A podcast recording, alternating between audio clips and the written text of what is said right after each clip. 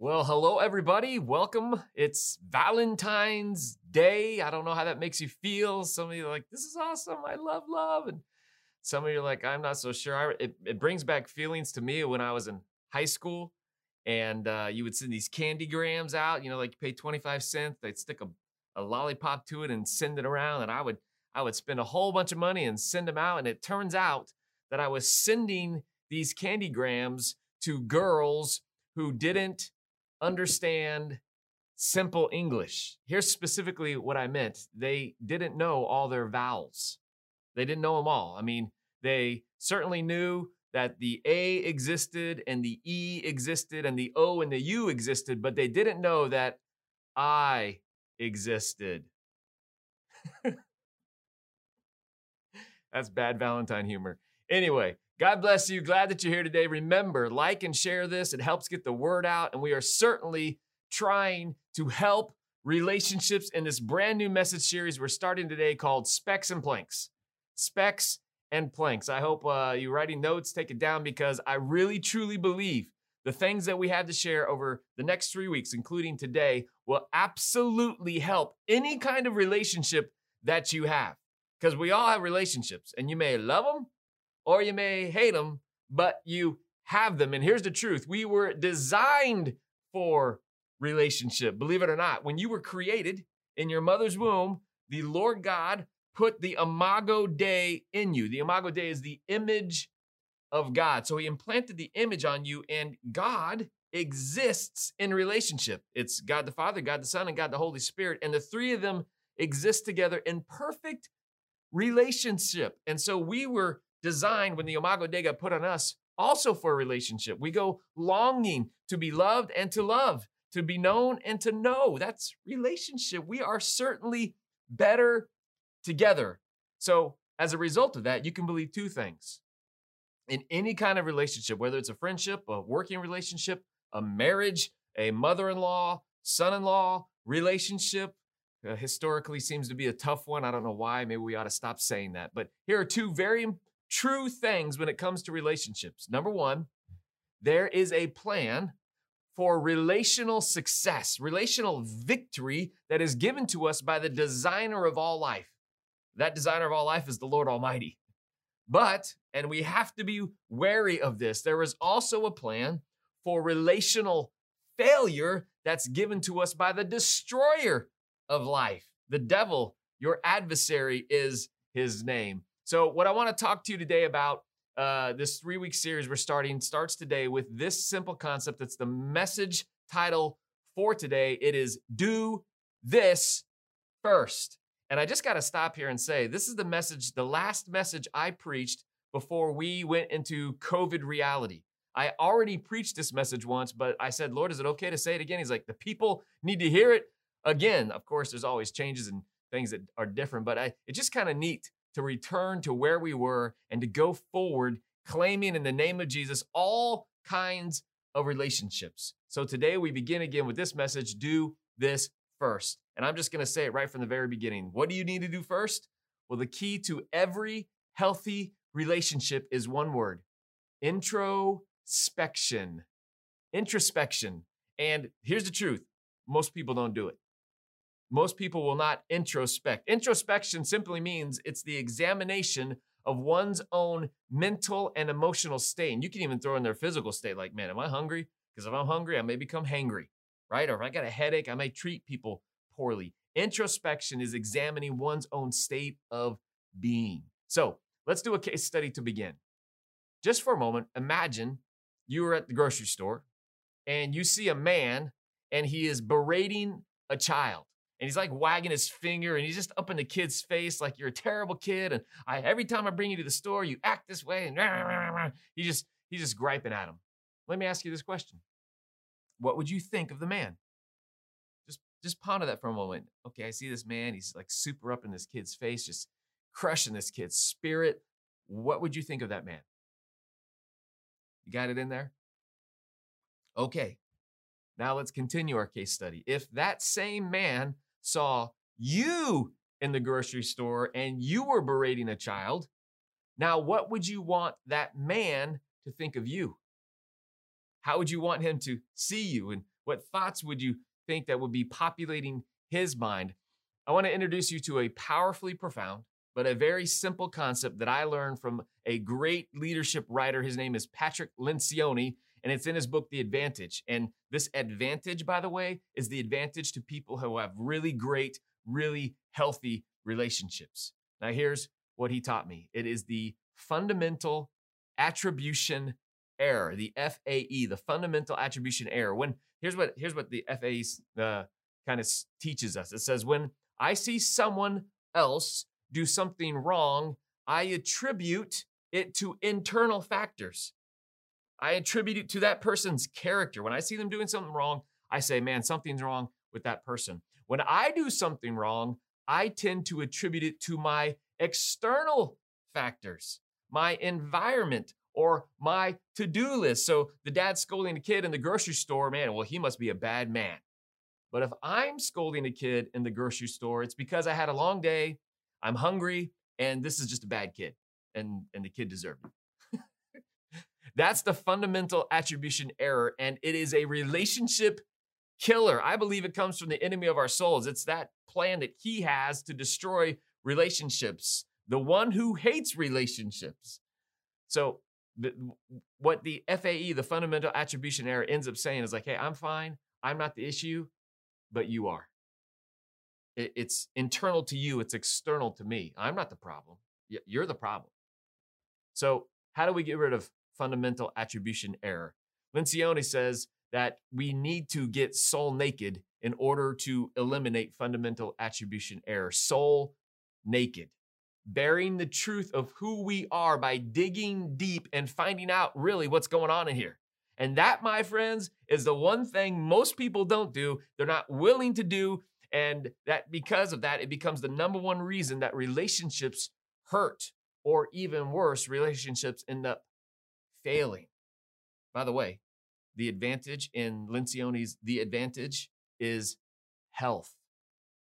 People who are healthy have incredible relationships, and that health comes from transparency, like just being vulnerable about what I'm walking through and what's going on with me. And if I can be transparent, I'm healthy, but transparency only comes from introspection. It's the first thing. Do this first. You can't be transparent if you don't know your soul, and you can't be healthy if you're not transparent. So again, the key to healthy relationships is, say the word, introspection, or maybe you just type it in there, introspection.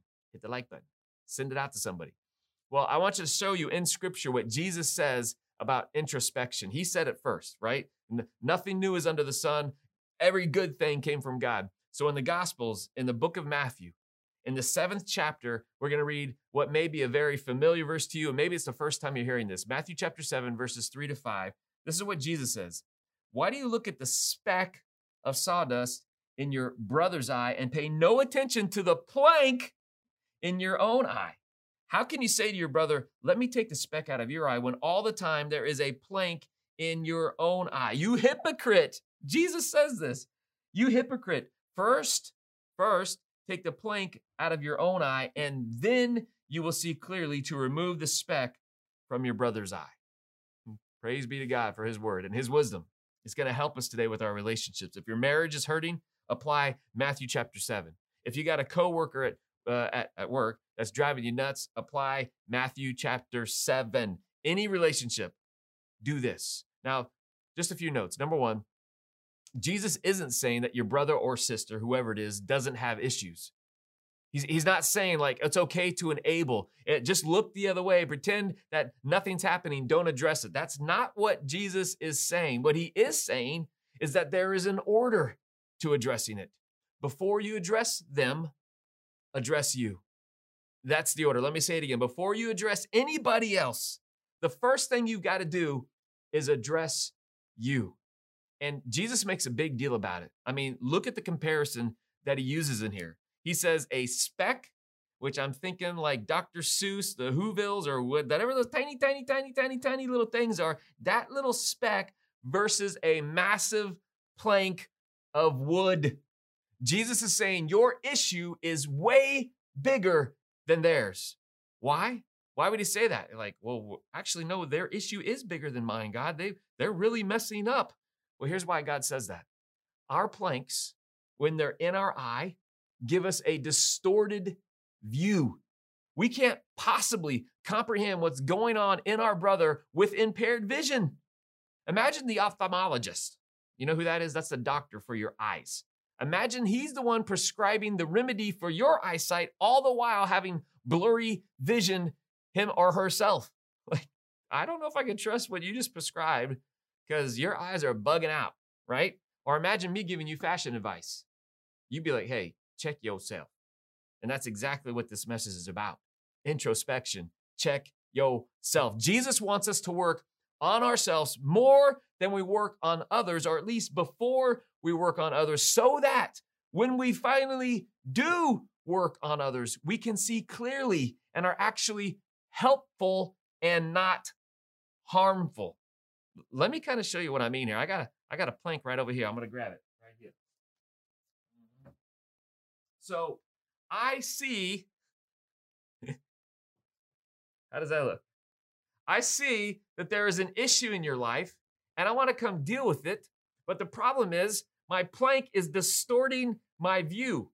I can't see fully what's going on in you because I got this plank in my eye. I mean, it looks weird as even I'm holding it. The plank itself, I can even see that. So like, I'm trying to address you, but I see my own issues.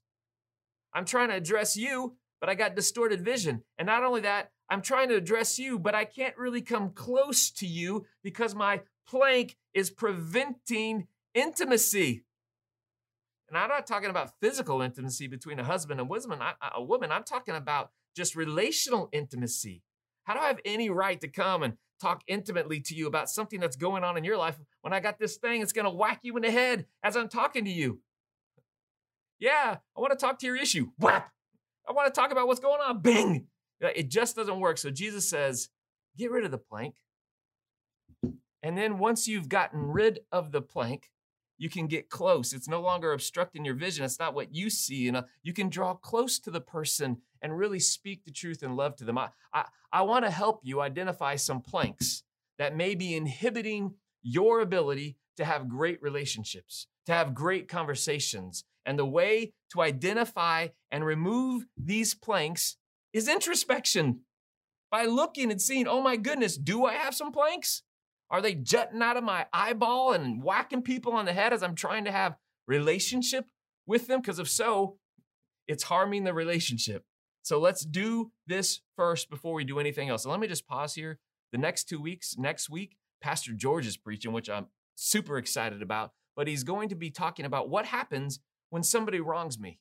How do I live? What do I do? And then the week after that, I'm going to preach on what happens when I've wronged somebody else. But before we deal with either of those two things, we've got to get rid of the planks. We've got to deal with the planks. To do that, we have some introspection to do. So I've made a list of 5 helpful introspective questions that help us remove the plank as Jesus told us to do. He says, you hypocrite, first take the plank out of your own eye, and then you will see clearly. So these questions are meant to help you remove the plank from your eye. So here's the first helpful introspective question. What am I blind to? What am I blind to? What do I don't even know that's going on in my life because I simply can't see it? Now, I love all you out there, but I'm going to call some of you out right now. You're a tone-deaf singer. Anyone just want to go ahead and say, yeah, that's me. You're standing in a front row and you're singing your head off and not one single note that you sing actually matches up with what's being sung from stage or coming through the radio. You're just like, blah, not. Hey, listen to me. The Lord says, make a joyful noise. So any noise you're making is pleasing to the Lord. But it's interesting to note that a tone-deaf singer won't know that they are tone-deaf. You know why? Because they're tone-deaf. They can't hear that they're off, right? So they need to ask this helpful introspective question to say, am I missing? Do I sound funny? Do my notes match up with anybody else? Now, as for you and I, what we can do is we can just get into a quiet space and ask God this question. Lord, what am I blind to? What's oozing out of me?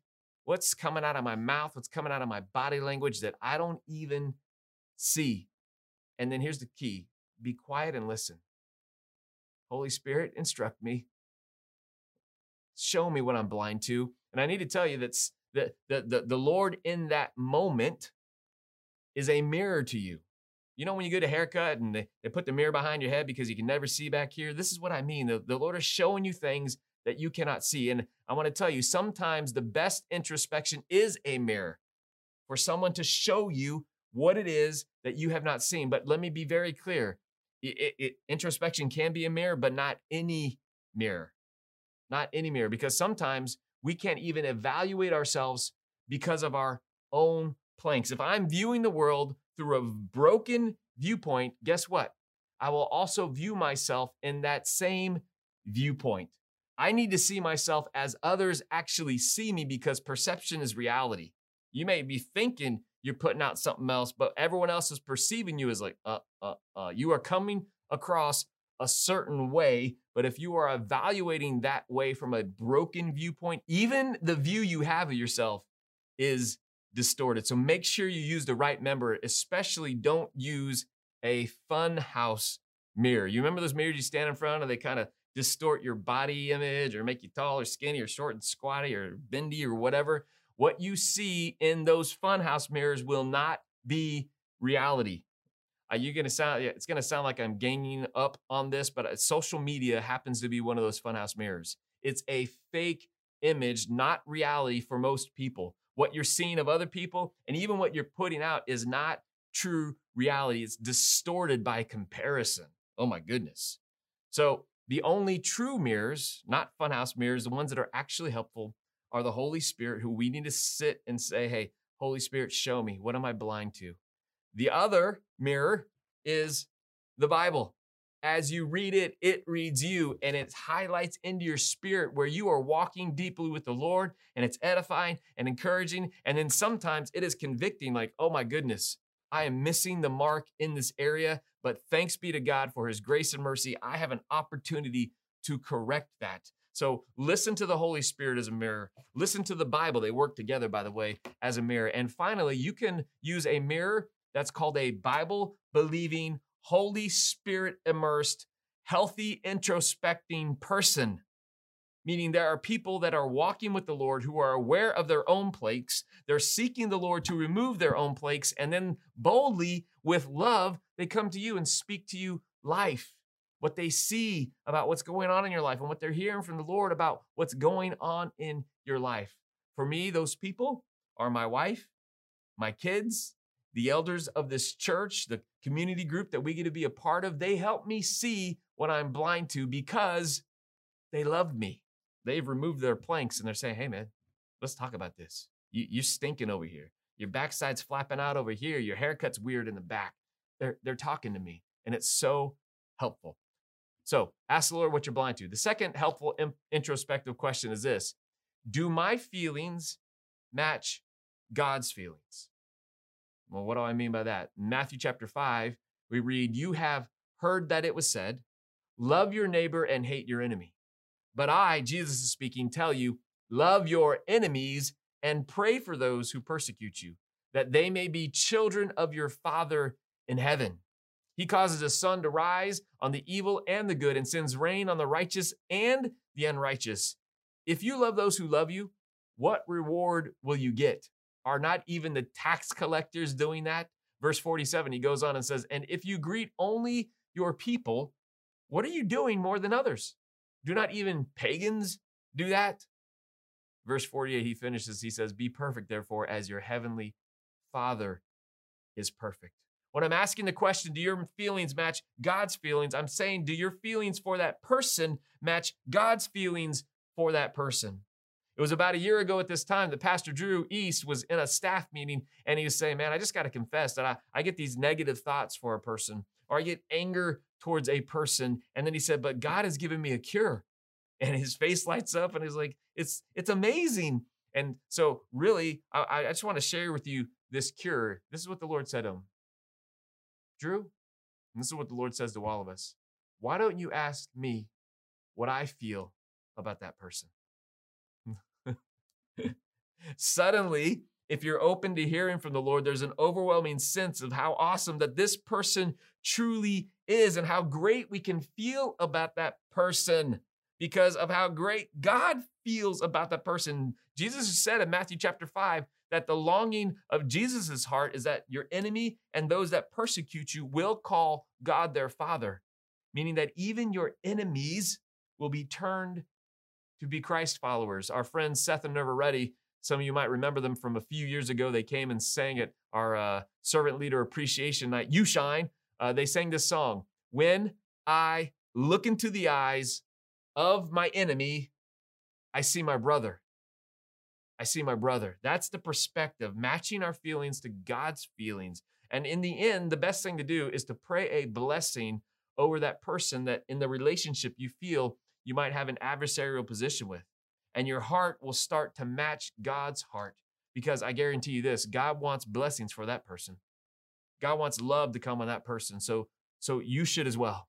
And by the way, this is the good news for all of us. Sometimes you are that person. And sometimes I've been that person. So instead of being angry and mad and hateful toward me, just for a moment think, God, what do you think of Pastor Tim? And I'm going to match my heart to your vision and your love for Tim. Thanks be to God. Thanks for his grace. Number three, the third question, am I reacting or responding? Pastor George is going to dive into this a little bit more next week, but I wanted to just tip the toe in the water.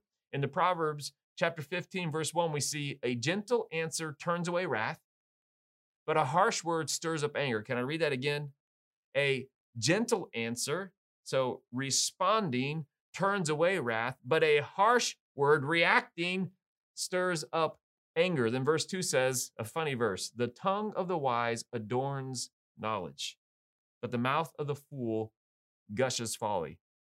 Kind of a strange statement, but here's what it means. My tongue puts clothes on to knowledge. So like as knowledge comes out of my mouth, I'm clothing it, and I get to choose what kind of clothing I'm putting on that knowledge. What the writer of Proverbs is referring to is this: what you say is not as important as how you say it.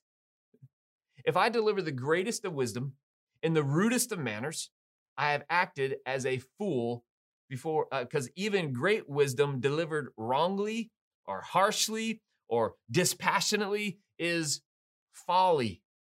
However, if I adorn that wisdom in love and grace, well, then I've actually won my brother or sister over. Granted, by the way, just as a side note, if someone does speak wrongly to you, a mature person, a healthy person will do this old thing. You've heard this said, we want to eat the meat and spit out the bones, right?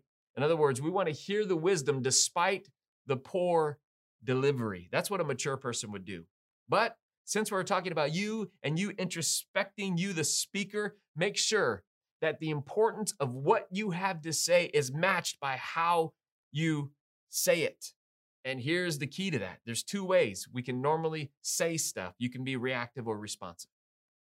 I can react or respond. And when you're taking some introspection, you need to ask yourself, am I reacting or responding? Reactions happen to be manifestations of my hurts, my habits, my hangups. So if there's junk in there, when I'm mad and reacting, it's just going to come out of me like a smokestack of toxicity. Blah, blah, blah. The other person in a relationship just gets vomited on with my anger and all my unresolved issues in here. But if I'm responding, what I'm responding from is the meditations that I've had on the truth on which I've grounded my life.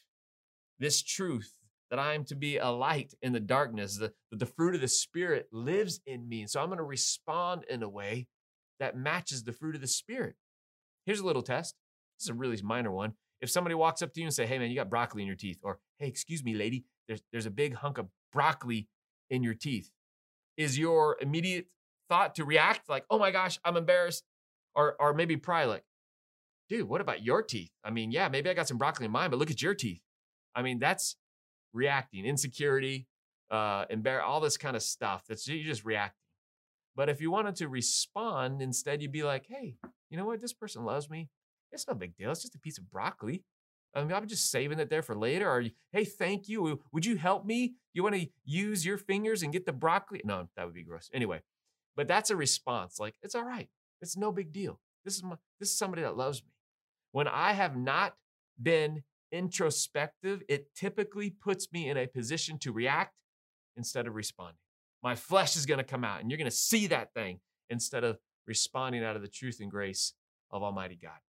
Here's number 4. We only got 5 of these, so keep following along with me. Am I a control freak? That's an introspective question. And when it comes to relationships, what it means is, do I force those I'm in relationship with to only live by my terms? You need to conform to me. You need to adhere to me. This is how I am, and everything needs to revolve around the way that I like to be doing things. That's a control freak, and you need to introspect about that. Here's a pretty long piece of scripture, but every word of it is so important. In the book of Philippians that Paul wrote to the church in Philippi, we read in chapter 2 these words. Verse 3 says, do nothing out of selfish ambition or vain conceit. Here's the key to it all. Rather, in humility, value others above yourselves, not looking to your own interests, but I'm going to look to each of you, the other interest of the other person. In your relationships with one another, Jesus says, have the same mindset as Christ Jesus, who being in very nature God, did not consider equality with God something to be used to his own advantage. Rather, Jesus made himself nothing by taking the very nature of a servant, being made in human likeness and being found in appearance as a man. He humbled himself by becoming obedient to death, even death on a cross. Therefore, God exalted Jesus to the highest place and gave him the name that is above every name, that at the name of Jesus, every knee should bow in heaven and on earth and under the earth, and every tongue acknowledge that Jesus Christ is Lord, to the glory of God the Father. This is amazing. Jesus submitted what he wanted to the will of the Father. Like, he had his own desires. Like, hey, I don't want to leave heaven. It's amazing here. It's incredible. And I don't want to die on a cross. How about that, God the Father? But in the end, he says, I'm looking to the needs of others. First to my Father, who says, hey, we want to restore humanity to relationship with us. So you need to go. And then he's looking at the needs of us even. Wow, these people need to be restored to relationship with their heavenly Father. So he didn't consider his own interests as of the highest value, but the interests of others. Jesus did that. Romans chapter 12, verse 10 says, be devoted to one another in brotherly love. Outdo yourselves in honoring one another. Ephesians 5:21 says, submit to one another out of reverence for Christ. We're not just going to do this my way, but I'm going to understand your way, and you're going to understand my way, and in some way we're going to reach in the middle and have this beautiful, wonderful relationship. Now, let me just take a little side note here for a second. This is for all relationships, but I want to talk to husbands and wives just briefly, because this is a big deal. Can I talk about physical intimacy here? Right here in the middle of this message. Whose path in your marriage do you usually walk down to get to a place of physical intimacy? If one person's like, no, this is the only way that we end up having physical intimacy. You got to jump through these 6 hoops and do these 9 things, and then we end up physical intimacy. And the other person over here like, well, we never walk down the path that I desire. We always and only walk down your path. Just take a moment to be introspective and ask yourself, am I a control freak? Do I need to look towards the other's interest above my own? That's just a little sidestep. By the way, if you're watching this and your marriage, I'm talking to you, you're married, we have a marriage conference coming up. Please, at the end of service, go to illuminate.church/connect. I'll say this again at the end of service. You can sign up for the marriage conference. It is going to be absolutely powerful. But in regards to this, let's make sure to not look towards our own interests in relationships. What does the other person need from me right now? And I'm going to go to them, and I'm going to meet their needs and build up the relationship. Here's the last question. If the first question was the most important one, then this one might be the most meaningful question. Do I love myself? Like, introspect, think, do I actually love this, me? Paul wrote in Galatians chapter 5, verse 14, the entire law, everything that we read in here, is fulfilled in one single decree. Love your neighbor as yourself. That's it. If you're to take all of us and say, what am I supposed to do? The Lord God says to us, well, go and love your neighbor as yourself. And if we are supposed to love our neighbors as we love ourselves, what happens if I don't love myself? You can't really love your neighbor more than you love yourself. So when you have this relationship going on and you don't love yourself, it becomes a huge plank, trying to relate out of an empty place, an insecure place. And when you're empty or insecure, this plank that's hitting other people in the head usually comes from you being too needy or too defensive, because I've got to defend myself. I got to protect this insecurity that I have.